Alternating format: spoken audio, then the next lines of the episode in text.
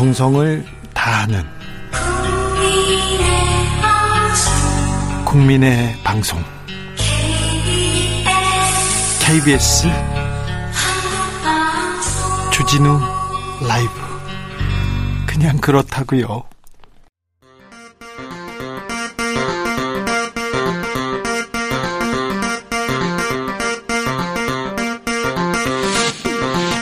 주진우 라이브.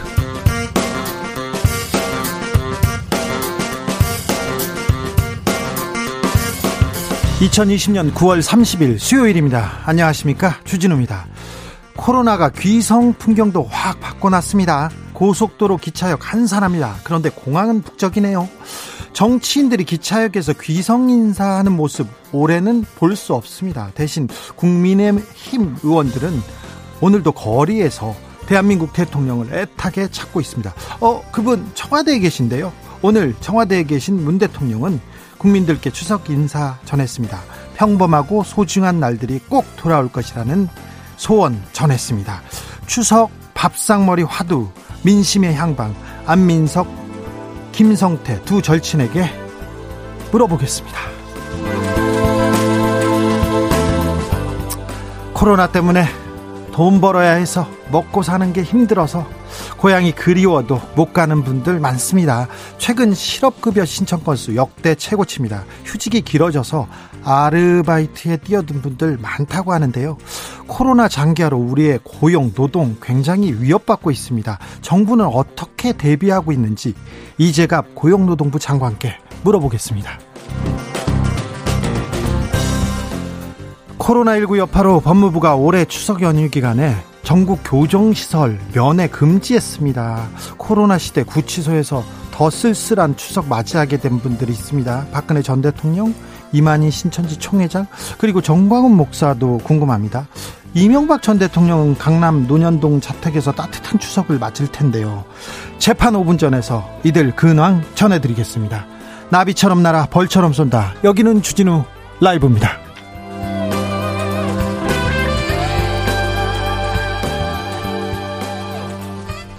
오늘도 자중자애, 겸손하고 진정성 있게 여러분과 함께하겠습니다. 추석 연휴 첫날 어떻게 보내고 계십니까? 추석이 별거냐, 우리에겐 그냥 일상이다, 이런 분도 있고요. 어떤 이에게는 명절이 가장 외롭고 쓸쓸하고 우울한 날들이기도 합니다. 취업 준비 중인 청년들 굉장히 어려울 거고요. 고삼 수험생들, 장수생들, 어이구 힘들죠. 아르바이트생들, 외국인 노동자들, 홀로 사시는 분들, 아, 이분들 어려울 텐데 응원해, 응원의 마음 전합니다. 추석, 나홀로 추석 보내서 외롭고 힘들다, 아, 내가 제일 우울해, 그런 분들 저한테 문자 보내주십시오. 문자 보내주십시오. 저는 친한 친구들끼리 모여서 이런 얘기도 합니다. 그러면 아, 나 우울해 하면 그 옆에서 제 친구가 내가 더 우울해 하면서 우울 배틀을 시작해요. 그리고 어, 이 우울 배틀은 가난 배틀로 이어집니다. 이어집니다. 강풀 만화가는요, 내가 어렸을 때 신문 돌렸을 때 얼마나 힘들었는지 알아? 얘기하면 옆에서 김제동은 막노동할 때 나 얼마나 힘들었는데, 그럼 류승환 감독은 옆에서 내가 동사무소에서 배급받을 때, 어, 임대 아파트에서 살다 그때 그 배고픔 모르지 얘기하다 보면 조금 나아져요. 그러니까 우울한 분들 이쪽으로 메시지 주십시오. 그러면 저, 저희가 더 우울한 사연을 드리진 않고요. 자, 응원의 메시지 보내드리겠습니다. 어, 이번 추석 연휴 어떻게 보내시는지요?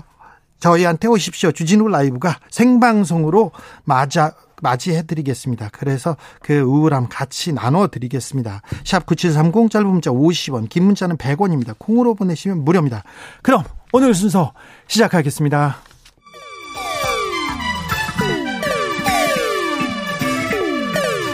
삼팔공오님, 그 언젠가 나를 위해 시사를 던져주던 단발머리, 주진우 라이브? 왜 이런 거 저 지키는 거? 단발머리 휘날리며 늘 진실을 쫓겠습니다. 케이비에스 일 라디오 주진우 라이브.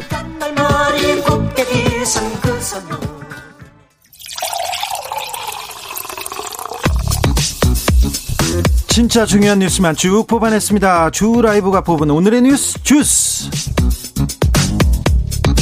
정상근 기자 오늘도 함께합니다. 감사합니다. 오늘 와주셔서. 네, 안녕하십니까. 네. 네. 추석... 추석날 와서 우울합니다. 우울하죠. 농담이었습니다. 저, 저도 네. 괜찮았는데, 저도 네. 괜찮았거든요. 근데 오늘 방송국 올 때 막 좀 우울하더라고. 네. 네. 연휴가 시작됐습니다. 그렇습니다. 교통체증이 없어요. 그래서 지금 서울에서 부산 가는데 다섯 시간 정도 걸린다고 하고요. 음. 벌써 고속도로 정체, 절정은 지났다고 얘기합니다. 아이고, 교통체증이 없는 명절이라 참 낯섭니다. 놀랍네요. 네. 그렇죠? 코로나 소식 먼저 전해주세요. 네, 오늘 코로나십구 신규 확진자가 백십삼 명이 나왔습니다. 아이고, 네. 또 백 명대입니다. 어제 삼십 명대였는데 다시 네. 백 명대로 확 늘었고요. 예. 이 지역 발생 확진자가 구십삼 명이나 나왔는데 서울에서 오십일 명, 경기도가 이십일 명, 인천이 네 명으로 수도권에서 칠십육 명이 나왔습니다. 아이고, 저는 서울 도봉구 병원 집단 감염 그거 무섭더라고요. 네. 아, 네. 이 서울 도봉구 창동에 소재한 정신과 전문 병원인 다나병원에서 집단 감염이 발생을 했습니다. 어, 어제 입원 환자 두 명이 확진된 데 이어서 전수조사, 전수조사를 벌인 결과 오늘 이십팔 명이 어, 추가 확진이 됐습니다. 모두 입원 환자이고요. 이 종사자들은 음성 판정을 받았습니다. 예. 어, 그리고 방역당국은 병원 전체에 코호트 격리 조치를 내렸고요.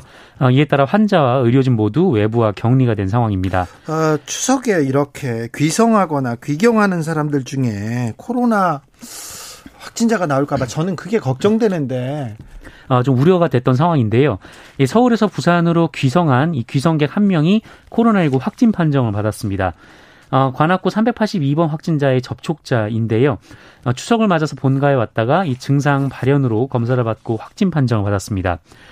어, 그리고 경기도 성남시의 한 방위사업, 방위산업체에서도 어, 코로나십구 확진자가 누적 열 명이 나왔는데요. 이 감염 경로는 아직 모릅니다. 서울에서 부산 귀성한 사람, 부산에서 서울 오거나 지방으로 간 사람, 이분들이 하, 굉장히 안타깝지만 사랑하는 가족들, 사랑하는 이웃에게 코로나를 선물할 수도 있다는 거 이번 추석 때는 꼭 명심하셔야 됩니다. 네네. 어, 오늘 문재인 대통령이 추석 인사 전했습니다. 아, 네. 이 문재인 대통령과 김정숙 여사가 그 영상 메시지를 통해서 추석 인사를 전했습니다. 네. 이 문재인 대통령은 어려운 시절에 추석을 맞았다라면서 이 많은 분들이 만남을 뒤로 미루게 됐지만 평범하고 소중한 날들이 우리 곁에 꼭 돌아올 것이다라고 말을 했습니다. 어, 그러면서 각자의 자리에서 불편을 참아주신 덕분에 우리 모두 조금씩 일상을 되찾아가고 있다라면서 이 정부는 방역에 성공하고 경제를 지켜서 어려움을 견뎌주신 이 국민들께 반드시 보답할 것이다 라고 약속을 했습니다. 김정숙 여사는 뭐라고 하셨어요? 네, 어디에 계시든지 우리의 마음이 함께하고 있는 한 이 다음 명절에는 기쁨이 두 배가 될 것이다 라면서 이 한가위만큼은 몸과 마음 모두 평안하시고 하루하루 건강과 희망을 키워주시길 바란다 라고 전했습니다. 네, 평범하고 소중한 날들이 우리 곁에 꼭 돌아올 것이다. 참 명절 때 부모님들이랑 가족들 한번 모이는 게 이렇게 네. 소중할 줄이야. 아, 평범한 일상이 이렇게 그리울 줄이야. 몰랐습니다. 지난 그렇습니다. 설에는 몰랐어요. 지난 추석에는. 자, 평범하고 소중한 날이 오겠죠. 곧 오겠죠. 네. 네. 아이고, 걱정하던 게 또 또, 또 발생했어요. 아이가 팔 개월 된 네. 아이인데요. 독감 백신 주사 맞았어요. 그런데 다리에 마비 증상이 왔다네요. 네, 이 전북 전주에서 이 독감 예방 접종을 한 생후 팔 개월 된 아기가 이 주사를 맞은 다음 날부터 다리가 마비되는 증상이 발생해서 병원 치료를 받고 있습니다. 네. 어, 병원에 입원한 후에 여러 검사를 받았는데 아직 정확한 원인은 나오지 않았다고 합니다. 얼마 전에 그 백신이 상온 노출돼 가지고 그 거기에 따른 증상인가요? 어, 그렇지는 않습니다. 이 보건당국은 이 백신이 최근 논란이 된 상온 노출이 의심되는 제품은 아니다라고 밝혔습니다. 어, 다만 이 부작용의 가능성이 있다라고 아이를 치료 중인 대학병원에서도 그렇게 보고 있는데요. 어, 현재 아이는 다행히 이 마비 증상이 조금 나아져서 일반 병실에 옮겨져서 치료를 받고 있는데 어, 전라북도는 이 마비 증상과 이 독감 예방 접종과의 관련이 있는지 어제 오후부터 긴급 역학 조사를 벌이고 있습니다. 한편 이 상온 노출이 의심된 이 독감 백신 여기 접, 접종이 지금 중단이 되어 있는데요.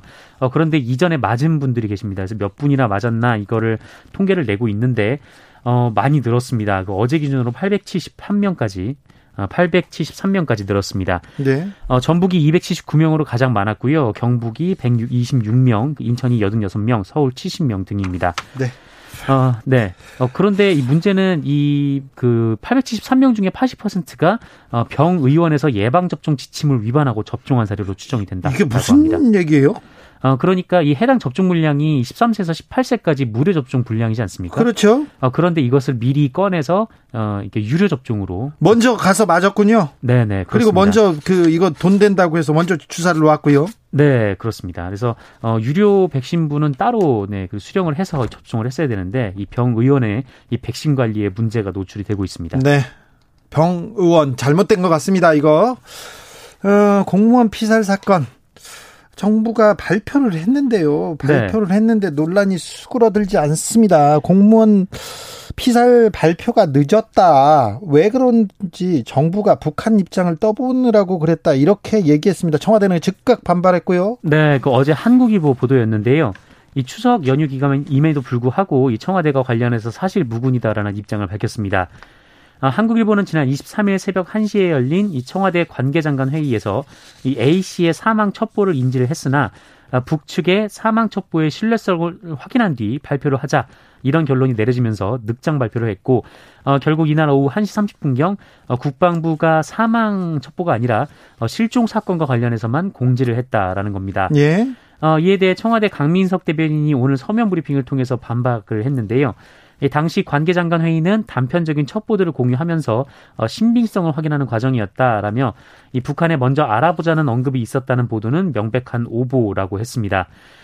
또한 강민석 대변인은 우리 군이 이십이 일 오후 아홉 시 이후 북한 해군사령부가 공무원 이모 씨의 사살 명령과 이 결과 보고가 이뤄지는 것까지 실시간으로 파악했다라는 이 조선일보 보도에 대해서도 사실이 아니다라고 밝혔습니다. 계속 언론들이 내달리고 의혹을 네. 계속 쏟아내고 정부에서 아니라고 얘기하고 있는데 네. 이런 자세한 내용까지 이렇게 다 알아야 되는지 조금 어, 그런 생각이 들기도 합니다. 네. 최근에서는 북한을 감청했다는 보도들 계속 나오고 있는데 군대에서 어떻게 정보가 계속 쏟아지고 있어서 이 부분도 좀 궁금하기도 하고요. 네, 좀... 감청을 하기는 하는 것 같아요. 네, 근데 좀 우려가 좀 나오고 있습니다. 그러니까 이 정치권하고 언론에서 앞다퉈서 이 고인의 행적을 발표하면서 우리 군의 정보 출처를 밝히고 있는데요. 네. 어, 어제 이 언론이 일제히 이 북한의 해군사령부가 어, 고인을 사살하라라는 명령을 내렸고 이 현장 지휘관이 정말입니까? 이렇게 반문을 했다 이런 보도를 했는데 계속 나오고 있어요. 네, 근데 이것이 우리 군의 이 북한군 통신을 감청한 내용이라고 보도를 했습니다. 네.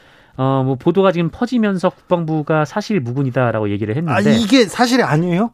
어, 일단 국방부의 주장은 그렇습니다. 아니 그 언론에서 특별히 신문에서 그, 그 지금 대서특필하고 있는데 이게 사실이 아니랍니다. 네, 우리 군은 뭐 사살과 관련된 언급을 첩보를 입수한 적은 없다라고 밝혔는데요.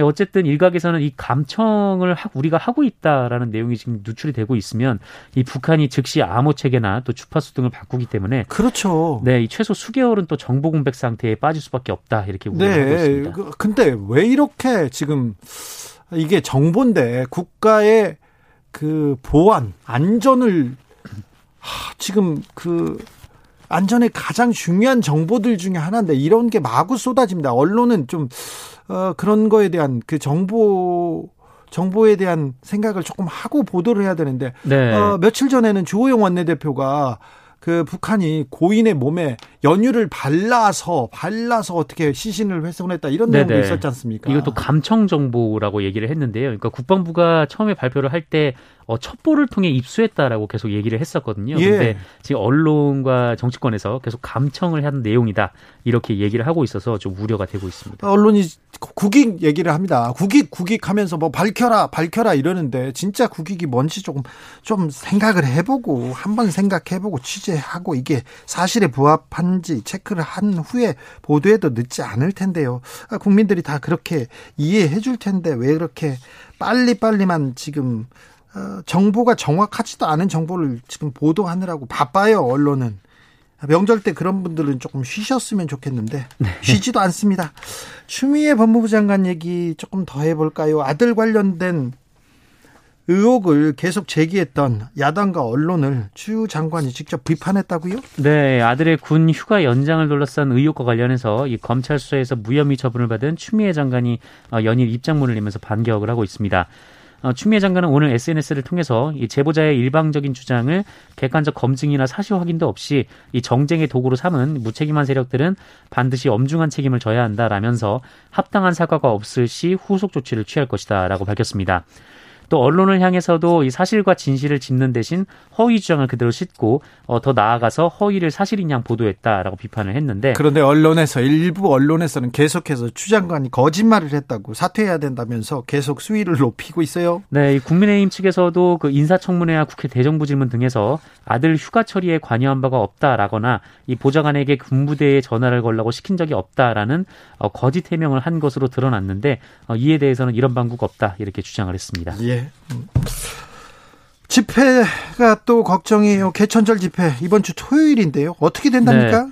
어, 어제 이 법원이 장외 집회 그리고 드라이브스루 집회까지 불허를 했죠. 불허, 불허했습니다. 불법 그러자, 집회입니다. 모이면. 네. 그러자 집단으로 일 인 시위를 하겠다라고 얘기를 했습니다. 집단으로 일 인 시위하는 게 집회하는 거잖아요. 네, 좀 앞뒤가 안 맞는 얘기인데 네. 어, 어쨌든 뭐 일 인 시위는 집회 신청을 하지 않아도 되고 또 집회 금지 구역으로 지정을 해도 일 인 시위는 할 수가 네, 있습니다. 합법적인 테두리입니다. 일 인 시위는. 네, 팔일오 비상대책위원회는 이 전 국민이 광화문 광장으로 와서 일, 각자 일 인 시위를 함께하기로 했다라면서 어, 일 인 시위는 법의 테두리 안에 있다라고 밝혔는데, 이건 말로 눈 가리고 아웅이잖아요. 그렇죠. 그래서 경찰은 일 인 시위를 빙자한 사실상의 불법 집회로 보고 원천 봉쇄한다라는 방침입니다. 네. 어, 이미 지난 이천십사 년 법, 어, 대법원이 한 노동조합 조합원들이 한 십에서 삼십 미터 간격을 둔 채 어, 일 인 시위를 벌이자 이를 집회로 판단한 바가 있고 네. 또 이천구 년 울산지법도 어, 서로 한 삼십에서 칠십 미터 떨어진 사람들의 일 인 시위가 어, 순수한 형태의 일 인 시위가 아니다라고 판결한 바도 있습니다. 이런 꼼수 다 잡힙니다. 그런데 지금은 감염병, 코로나 특수 상황이잖아요. 네, 뭐 이때는 너무 집회의 자유를 옥죄는 거 아닌가 비판이 있었는데, 뭐 네. 지금은 뭐 감염병 상황이 있으니까요. 네. 어쨌든 경찰은 개천절 당일 이 집회가 금지된 광화문 광장부터 서울 광장까지 구간 곳곳에 이 경찰 버스 삼백여 대, 철제 펜스 등을 동원해서 집회 참가자의 진입을 막을 방침입니다. 서울교통공사도 집회가 강행돼 이 코로나십구가 확산될 위험이 있을 경우 광화문역, 종강역, 시청역, 경복궁역, 안국역 등 여섯 개 역에서 열차를 무정차 통과시킨다는 방침입니다. 어, 일부 집회 참가자들이 공권력, 특히 경찰권을 굉장히 우습게 생각한다는 거 경찰은 명심하셔야 될 것 같습니다. 그런데 그분들이 우습게 생각하는 그 저변에는 그 전에 경찰이 잘 못했거든요. 보수 집회 참가자들 네. 우대하고 어, 보호하기도 했거든요. 그런데 아무튼 엄정한 법 집행으로 이 감염병 특수 상황이라는 거를 조금... 어, 잘 고려해서 잘 막아줬으면 합니다. 네. 그런 국민들이 많다는 뜻을 제가 전합니다. 미국 대선이 한 달 앞두고 있습니다. 한 달 앞으로 나왔는데 도널드 트럼프 대통령하고 조 바이든 후보 티비 토론에서 드디어 격돌했습니다. 아, 뜨거웠습니다. 네, 난장판이었다는 평가가 나오고 있습니다. 네. 뭐 여기가 미국이 맞나 싶을 정도였다고 우리 언론들도 혹평을 하고 있는데 네. 어, 토론보다는 인신공격의 향연이었다. 화끈하더라고요. 네, 이런 표현이 있습니다. 미국 매체인 씨엔엔은 이 토론 분위기를 혼돈이라고 했고요. 미국의 정치 전문 매체 더 힐은 악랄하고 추한 토론이다라고 평가를 했습니다. 네. 트럼프 대통령은 바이든 후보에게 급진 좌파, 이 사회주의, 불안한 후보라는 어디서 많이 듣던 이념적 틀을 씌웠고요. 이 바이든 후보는 트럼프 대통령에게 믿을 수 없는 사람이라던가 거짓말쟁이라는 프레임으로 비판을 했습니다. 네. 이 코로나십구 대유행 책임론을 두고 바이든 후보가 이 트럼프 대통령을 향해서 어, 전혀 믿지 않는다라면서 이 트럼프가 더 똑똑해지고 빨라지지 않는다면 더 많은 사람이 죽을 것이다라고 비난을 하자 어, 트럼프 대통령은 뭐 똑똑하다는 말을 하지 말라라면서 어, 당신은 반에서 꼴찌라는 네, 좀 유치원에서나 들을 법한 그런 반론을 네. 펼치기도 했습니다. 아, 꼴찌 이런 말도 나왔어요? 네, 반에서 꼴찌거나 뭐 최하위권으로 졸업했다 뭐 이런 네 얘기를 했고요. 이게 대선 토론에서요? 네, 대선 토론입니다. 네. 어, 트럼프 대통령이 십 년간 소득세를 내지 않았다 이 뉴욕타임즈 보도가 있었는데 어, 바이든 후보가 이를 비판하자 어, 트럼프 대통령은 사업가로서 세금을 적게 내는 방법을 찾은 것이다라는 네, 답변을 했고요. 야, 이거 대단하네요. 당신 세금 안 냈잖아. 이렇게 하니까 사업가여서 세금을 적게 내는 방법을 찾았다. 이런 얘기를 대선 후보가 합니다. 네, 현직 대통령. 네, 이분은 입장에서는. 사업가 시절에도 뉴욕에 이렇게 거주하면서 항상 세금을 돌려달라는 그 소송을 했었어요. 네네. 그래서 굉장히 많이 돌려받은 그런 아, 적이 있었는데 정치인이 됐는데도 이런 뜻을 굽히지 않습니다. 네, 그리고 이 대선 결과 승복 문제를 이게 가장 큰 문제예요. 네, 얘기가 나왔는데 이 바이든 후보는 승복하겠다 입장을 밝혔는데요. 어, 트럼프 대통령은 뭐 부정선거 얘기를 했지만 뭐 분명한 대답은 하지 않았습니다. 아니, 본인이 대통령인데 이 선거를 이렇게 관리 감독할 최종 책임은 본인한테 있는데 내가 지면 불복할 거야, 이 얘기를 이렇게 네. 스스럼 없이 합니다. 아, 정말 놀랍죠. 네, 네, 자. 다른 나라가 아니라 미국입니다. 미국. 네. 근데 이런 이 후보들의 티비 토론이 이 선거가 우리한테도 굉장히 중요한 영향을 미치기 때문에 우리는 또 좀 잘 지켜봐야 된다는 게 또 씁쓸한 현실이기도 합니다. 네. 자, 추석날 어떻게 추석 연휴 어떻게 보내나요? 하는데 굉장히 그래도 즐거운 스포츠 이벤트들이 기다리고 있습니다. 새벽에 조금 일어나 일찍 일어나야 될 수도 있어요. 네, 한국 좌완 대표 투수죠. 이 류현진, 김광현 선수가 동시에 선발로 나섭니다. 아, 토론토 블루제이스의 류현진 선수가 먼저 내일 새벽 다섯 시에 등판을 하는데요. 네. 어, 오늘 토론토 팀이 아메리칸 리그 일 위 팀인 이 템파베이 팀에 졌습니다. 네. 어, 그래서 류현진 선수의 어깨가 무거운 상황인데요. 어, 류현진 선수는 인터뷰에서 등판 순서는 중요한 것이 아니다 라면서 어, 무조건 승리한다는 생각으로 준비하고 경기에 임할 것이다 라고 말했습니다. 김광현 선수는요? 네, 새벽 여섯 시부터 마운드에 오릅니다. 여기는 어, 다섯 시, 저긴 여섯 시? 네네. 어, 올해 데뷔한 김광현 선수는 이 포스트 시즌 일 선발, 그러니까 에이스가 됐습니다. 오, 네. 이 세인트루이스의 쉴트 감독은 김광현 선수가 충분히 자격을 얻었고 충분히 쉬었다라면서 일 선발 지목 배경을 밝혔는데요. 어, 메이저리그 첫 포스트 시즌 등판이긴 한데 어, 김광현 선수가 한국에서는 이 가을 야구에 무척 강했던 선수여서 어, 많은 기대를 모으고 있습니다. 아, 지금 손흥민 선수가 폼이 굉장히 좋아요. 지금 맹활약을 보이다가 부상을 당했어요. 네. 근데 다른 해외파 선수들 출격하지요? 네, 총출동합니다. 이 독일 분데스리가에서는 삼 일 오후 열 시 이십 분에 어, 권창원 선수 그리고 정우영 선수의 소속팀인 프라이부르크가 이 분데스리가의 강팀 도르트문트를 만나고요. 어, 사 일 새벽 한 시 이십 분에는 황희찬 선수가 샬케 공사팀을 상대로 선발로 나옵니다. 어, 오늘 선발 출전해서 육 점의 평점을 받은 이 스페인 프리메라리가의 발렌시아 이강인 선수는 사 일 새벽 네 시 레알 베티스와의 리그 경기도 출전할 것으로 보이고요. 이 벨기에 리그 삼 호 골을 노리는 이 신트 트라위던의 이승우 선수는 사 일 새벽 세 시 삼십오 분에 출격할 예정입니다. 네. 어, 엔비에이 농구도 파이널을 시작했습니다. 시월 일 일부터 시작한답니다. 스포츠 팬들은 집에서 이렇게 집콕하면서 아, 텔레비전 보시면 좋겠네요. 주스 정상근 기자 함께했습니다.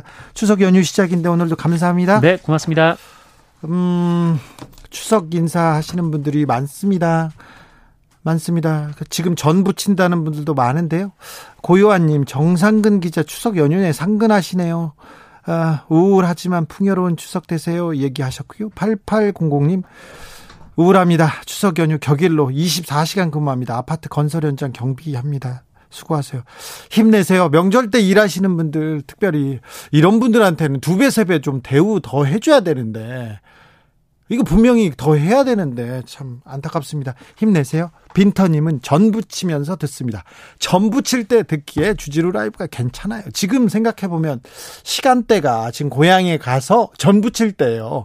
명절에도 수고하셔서 한 접시라도 드리고 싶은데 건강하게 보내시길 바랍니다. 전 부칠 때 옆에서 그냥 기웃기웃하면서 하나씩 이렇게 집어먹으면 그게 제맛인데, 아이고 아쉬워라. 이이공삼님, 가게 유지비가 간당간당해서 혼자 출근했는데 동네가 조용합니다. 부탁합니다. 코로나 시기에 집회 같은 거 좀 자제해야 됩니다. 소상공인 다 죽이는 짓입니다. 얘기하셨습니다. 네, 힘내세요. 교통정보센터 다녀오겠습니다. 정현정 씨.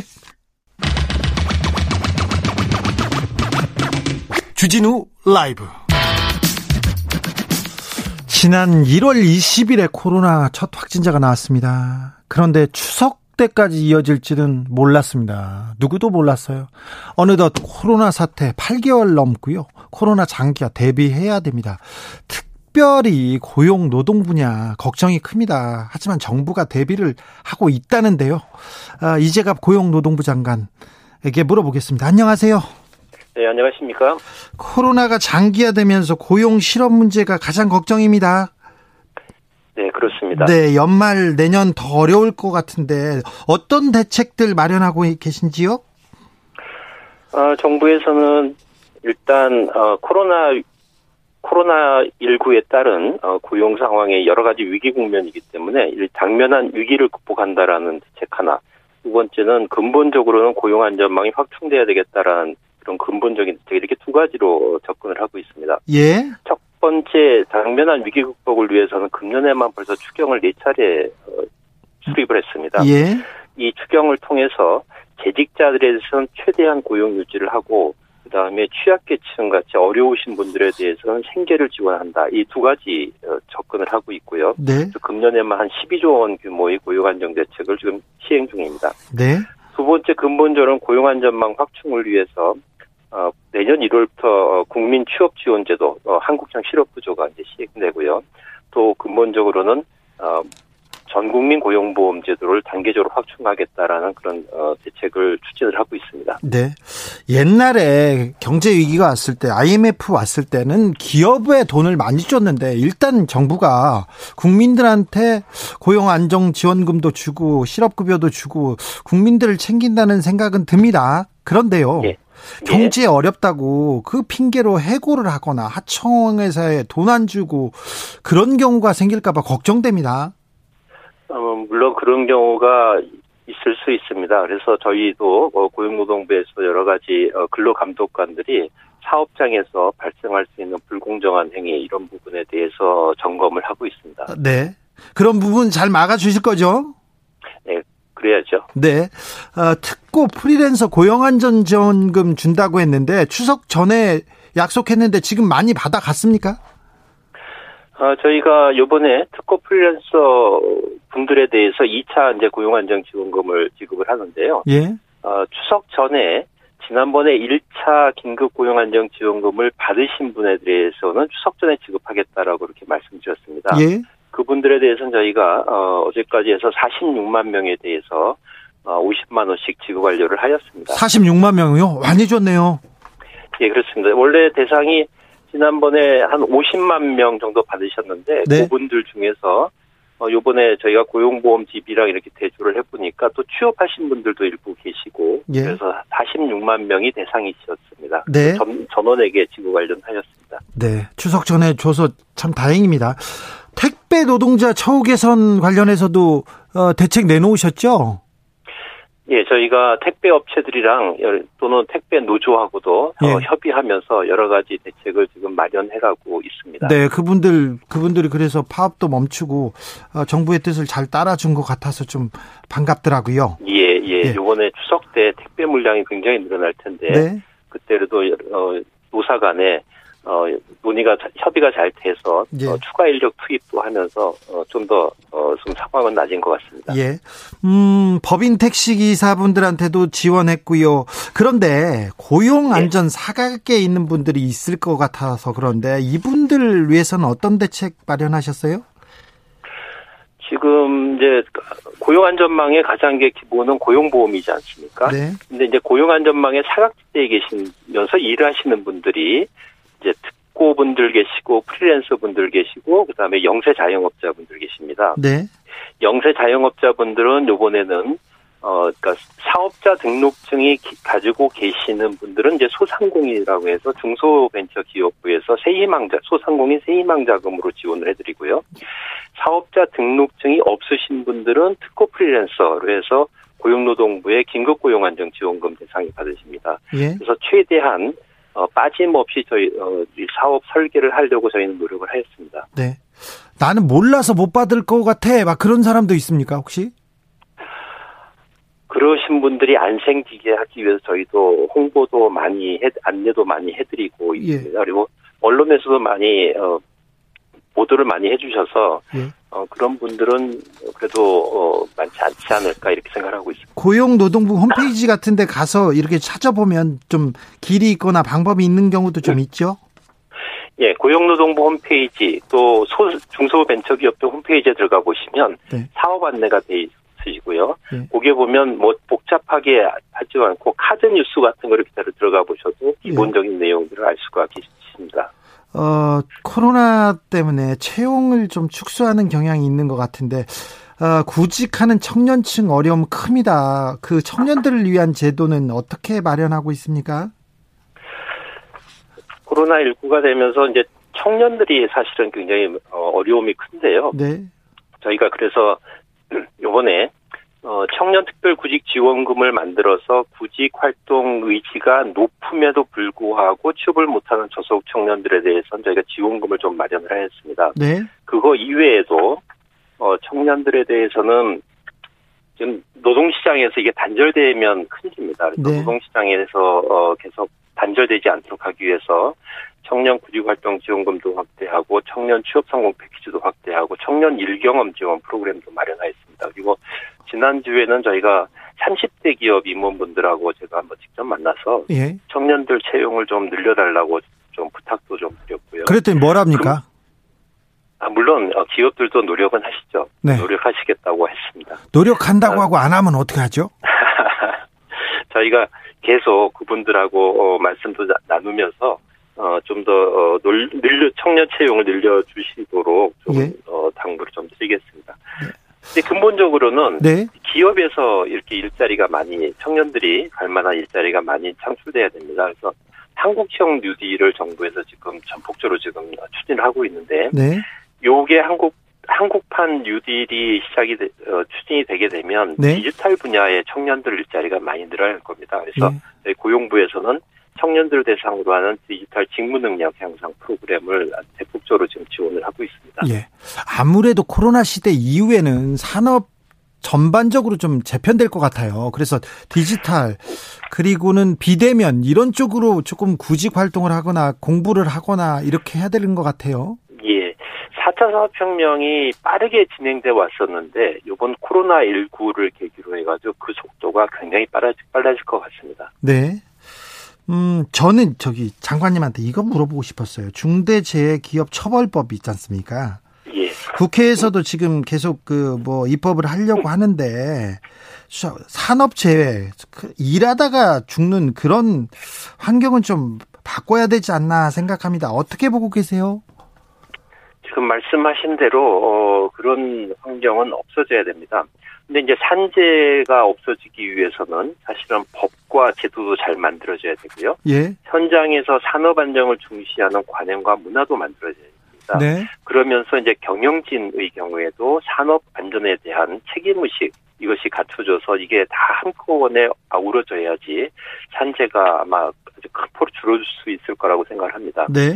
이제 그런 측면에서 보게 되면 어. 산업 안전으로 인해서 이제 산업 안전보건법을 위반해가지고 사망 사고가 난 경우에도 네. 실제 이루어지는 처벌이 이제 법 규정보다 현격하게 낮어 낮게 이제 처벌이 되다 보니까 네. 이게 경영 책임자들에 대한 관심을 유도하는데 한계가 있다라는 점에서 그렇죠. 이제 중대재해기업처벌법 같은 법을 만들어야 된다라는 그런 이제 그런 어, 말씀들이 많이 제기가 되고 있고 예. 그런 부분에 대해서는 그 제정 취지 에 대해서는 저희도 공감을 하고 있습니다. 그렇습니까? 정부도 좀 적극적으로 추진합니까?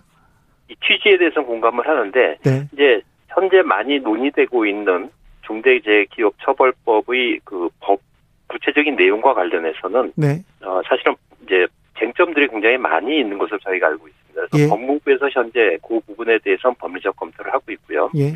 저희 고용노동부에서는 이제 산업안전보건법 차원에서 접근을 하는데 우선 산업안전보건법 자체에도 법 규정에는 법정형이 굉장히 높습니다. 그렇죠. 근데 실제로는 처벌이 그렇게 안 이루어지는 것이죠. 네. 그래서 저도 이제 대법원에 있는 양형위원회에 직접 찾아가서 뵙고 양형 기준을 좀 개선해달라고 건의를 드렸고, 아, 네. 그래서 양, 예, 양형위원회에서도 지금 그래서 개선 논의를 하고 있습니다. 내년 네. 삼월까지는 예, 개선 방안을 마련하겠다라고 지금 그렇게 발표하면서 지금 작업을 하고 계시고요.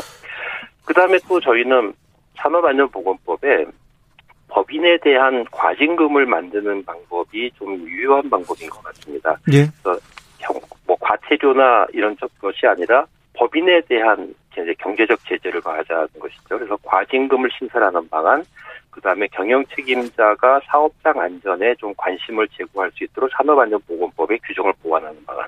저희는 이제 이런 방안으로 저희는 접근을 하고 있습니다. 아무래도 고용주보다는 노동자 편에 계시는 것 같습니다, 장관님. 아닙니다. 저희 하여튼 노와 사 안에 저희는 공정하게 공... 작업 환경 그 작업장에서 작업이 이루어지도록 하는 것이 저희 고용노동부의 역할이라고 생각을 하고 있습니다. 아 그렇습니다. 그래도 노동자 편에서 목소리를 좀 더 내주십시오. 저기, 알겠습니다. 음 의사 이재갑 선생님하고는 관련 없으시죠, 장관님? 아, 그렇죠. 관이, 어, 관련은 없습니다. 네. 장관님은 명절 어떻게 보내세요? 음, 요번에 명절은 코로나십구 때문에 가능하면 가정에서 어, 보내라고 하는 것이 정부 방침이고, 예. 저도 그래서 가정에서 지금 어, 코로나, 아, 가정에서 추석을 좀 지내려고 하는 계획을 세우고 있습니다. 며칠 쉬세요? 언제부터 다시 출근하세요? 뭐, 어, 제, 죄송합니다. 말씀 추석 연휴 지나고 나면 네. 이제 주말로 들어가지 않습니까? 네. 근데 저희는 이제 주말 되면 또 일정이 돌아가기 때문에 네. 주말에는 이제 다시 일을 시작을 해야 됩니다. 추석만 쉬고 명, 바로 바로 일하시네요? 예, 그렇습니다. 자, 고생이 많은데 고생을 더 해달라고 부탁드립니다. 그리고 어, 코로나로 어려움 겪고 있는 국민들한테 한 말씀 해주십시오. 네. 어, 우선 고용 상황이 좋지 않아서 저희가 일자리 주무부처 장관으로 좀 굉장히 마음이 무겁습니다. 그렇지만 저희 최선을 다해서 고용 상황이 빨리 개선될 수 있도록 노력하겠습니다. 또 국민 여러분 모두 따뜻한 마음을 나누는 명절이 되시기를 바라겠습니다. 네. 지금까지 이재갑 고용노동부 장관이었습니다. 감사합니다. 네, 감사합니다.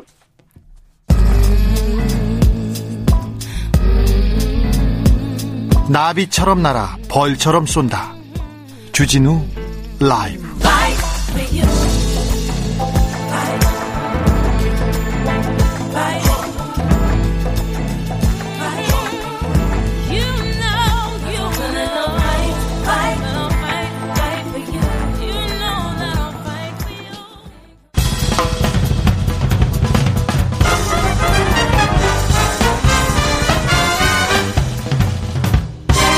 훅 인터뷰.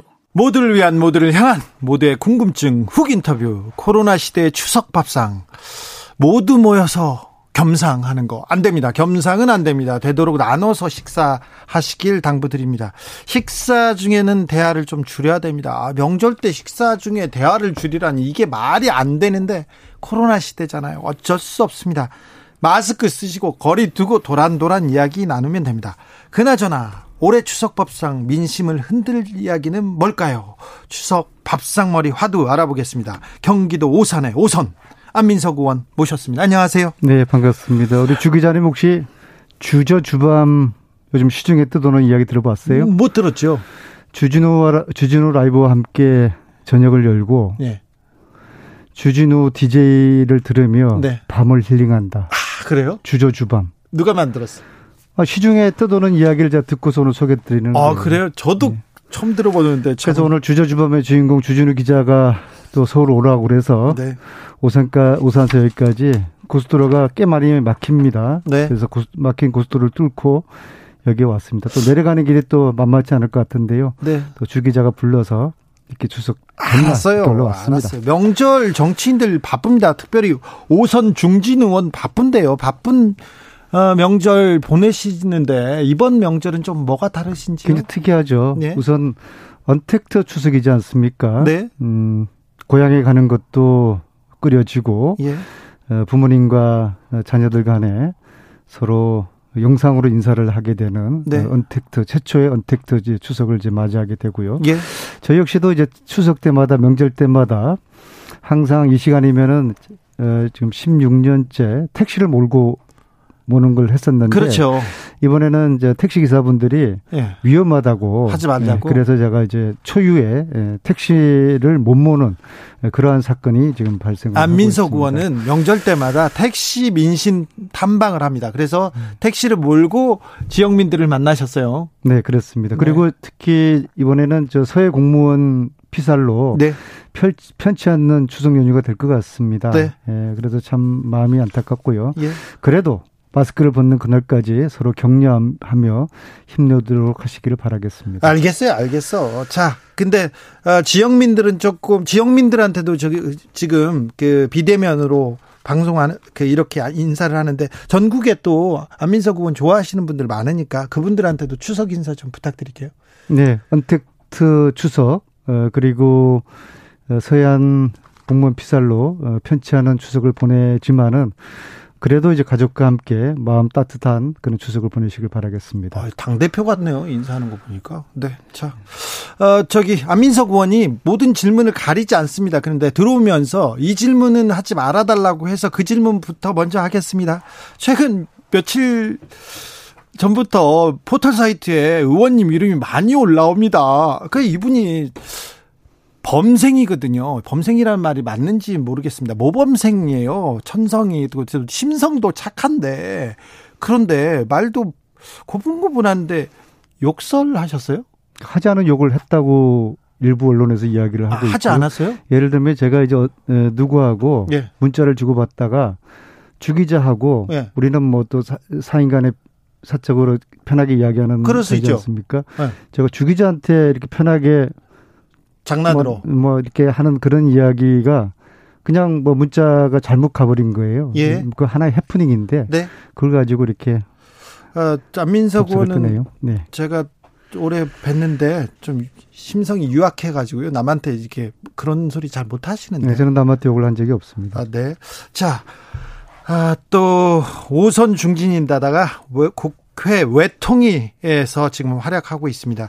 서해 공무원 피살 사건 두고 종전 선언을 했으면 이런 사태 막을 수 있었다 이런 발언하셨어요. 그런데 이게 왜 또 논란이 되는 거죠? 왜 논란이 되죠? 그럼요? 이천십팔 년도에 예? 에, 종전 선언에 대한 기대가 고조되지 않았습니까? 네.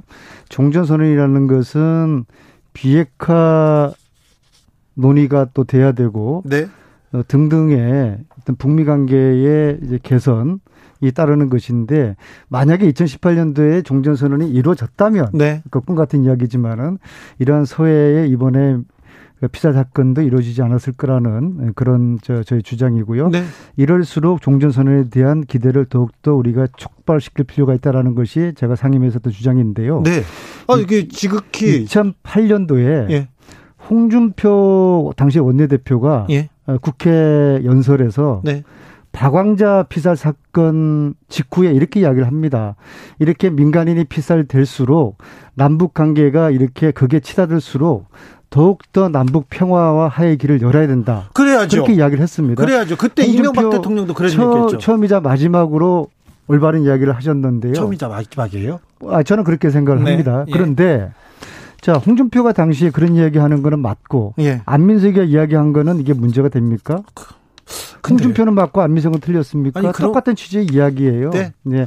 어둠이 깊을수록 아침이 밝아오는 것이죠. 네. 그래서 이렇게 말도 안 되는 정말 처참하게 우리 민간 공무원이 피살당한 이런 시점에 더욱더 평화의 길을 열어야 된다는 것이 저희 말씀의 취지입니다. 알겠습니다. 오선 중진 안민석 의원님 그래도 홍준표 전 대표 홍준표 의원이잖아요. 자, 그런데, 아, 제가 보기에는 그러면, 이 지극히, 어, 제가 보기에는 크게 무리가 없는데 상식적인 얘기를 하고 있는데 보수 언론에서 안민석을 좀 견제하는 것 같습니다. 안민석 의원을. 그죠? 왜 뭐 그럴까요? 특히, 제이로 시작되는 그 언론에서 저에 대한 그, 너무 그 기대, 너무 관심을 과하게 보여주셔서 네. 제가 부담스러운 측면이 강해요. 아, 요새 네. 그래도 그럼 맹활약하고 있는 것 같은데요, 어디서? 아니, 그 저에 대한 부담을, 저 기대와 관심을 꺼줬으면 좋겠는데요. 네. 저는 그냥 묵묵하게 하루하루 주지, 주기, 주기자가 뭐 하루살이라냐고 비하냐 그린 만큼 하루하루 열심히 그 생활하는 의정활동하는 그러한 어, 초선 같은 오선 의원으로서 열심히 알았어, 하려는 사람인데요. 알았어, 알았어 겸손. 어, 너무 일, 뭐, 모 언론에서 지나치게 저에 대해서 관심 많이 갖는 것 같습니다. 관심을 좀 꺼주십시오. 자, 그러면요. 그러면 그 안민석 의원이 보는 서해 공무원 피살 사건의 본질은 뭐라고 생각합니까? 계속해서 지금 아, 국민 국민의 생명을 구하지 못했다. 대통령 어디 있냐 계속 얘기 나오는데 이 사건의 본질은 뭡니까? 본질 이전에요. 네. 비무장 민간인을 사살했다는 것은 그거는 용납해서는 안 되는 겁니다. 네. 그래서 일단 그 이 문제에 대한 진상 조사가 필요하고요. 네. 그리고 재발 방지에 대한 이제 대책도 마련돼야 되겠습니다. 단 지금 현재 시신 소각 여부에 대해서 남과 북의 입장이 많이 틀려요. 예. 그러니까 국방부와 북측의 주장에 이제 차이가 있는데 네. 이 문제는 지금 현재 우리 남한 당국에서 시신 발 시신을 저 찾기 위한 지금 노력을 십 일째 하지 않습니까? 네. 이 시신이 발견되지 않으면은 시신 소각을 했냐 안 했냐 이 주장은 밝혀내기가 굉장히 어려울 거예요. 알겠습니다. 아, 자, 추석 민심을 흔들 이슈는 얘기하는데 아, 안민석 의원과 함께하고 있습니다. 거기에 절친 김성태 전 의원 등장하셨습니다. 인사 나누십시오. 서로. 예, 안녕하세요. 국민의힘 김성태입니다. 네. 우리 존경하는 오선 의원님, 안민석 의원님 반갑습니다. 안민석 의원도 또 인사해 주시죠. 아주 당혹스럽고. 네. 어, 뭘 당혹스러워, 절친끼리. 왜 그러세요? 네. 그 최근에는 네. 김성태 의원님하고 네. 좀 마주치지 않으려고, 않으려고 해요. 어, 왜요? 어, 왜냐 그러면은 제가 그때 말씀드렸어요. 다시 국회의원 되기 전에는 네. 어, 저하고 상종을 하지 맙시다. 음. 그거는 제가 김성태 의원님을 존경하고 좋아하는 충정의 마음에서 뭘지. 강한 동기부여를 제가 드린 거예요. 동기부여? 네, 근데 채찍질. 이렇게. 자, 김성태 의원님 어떻게 생각하세요? 아휴, 참. 요즘 나는 문재인 대통령께서 네. 우리 안민석 의원을 제대로 안 챙기는 것 같아요. 왜요? 잘 이제 이렇게 환기시켜 보십시오. 네. 어, 이, 지난 이천십칠 년 문재인 대통령이 취임하면서 네.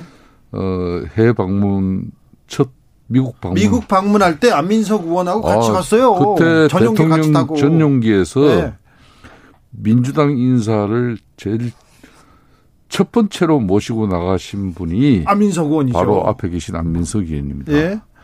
그때 안민석 의원의 모습은 집권당 그러니까 중진응으로서 문재인 정부의 성공적인 국정 운영을 위해서 정말 진중하고 또 나름대로 성숙한 그런 어정 활동을 통해서 국정 활동을 뒷받침한다고 애를 쓰는 것 같았는데 네? 아 문재인 정부에서 제대로 안 챙기는 것 같아요. 네? 아 그래요? 아니 예. 그거는 그거 대통령께서 저를 챙긴지 안 챙긴지 어떻게 단언을 아, 하세요? 그렇기 때문에 요 근래 어떤 미룰감가 있는지 아, 요 근래 그래서 안민석 의원이 좀 여러 가지 나오는 그런 발언의 행태들이 비단 이건 뭐 어, 우리 야권을 향해서 어떤 뭐 그런 때로는 공격성 발언이나 또 어떤 어, 좀 상식적이지 못한 그런 발언에 어, 휩쓸리는 그런 모습을 볼 때 좀 안타깝죠. 안민석 제가 한 가지 여쭤볼게요. 상식적이자... 이번에 네? 이번에 저 국민의힘에서 네? 민, 민간 공무원 피사 사건을 뭐 대통령의 책임이라고 하잖아요. 김성태 의원님도 그렇게 생각하세요? 자, 대통령의 책임이기 이전에 책임은 아니죠. 대통령께서 가장 국민을 중시한다 그랬고. 항상 사람을 중요하게 제일 우선에 둔다 그랬잖아요. 그러면 딴 사람도 아닌 대한민국 국민이 어, 실종돼서 표류돼서 그래서 북한 영역에서 발견되어지고 그 내용을 우리 우수한 한미 감청 그러니까 에스아이가 그 내용을 파악하고 있어서 청와대 보호가 됐다면은 문재인 대통령께서 만사 제켜두고 그 문제를 신속하게 어, 송환을 요청하는 등 그 표류민의 안전을 위해서 북한 당국에 뭔가 적절한 조치를 취해야 되는데 그런 조치를 취하지 않았기 때문에 문재인 대통령에게 지금 화살이 돌아가는 것은 너무나 당연한 상황이죠, 지금이. 말씀도 하셨죠? 예. 예.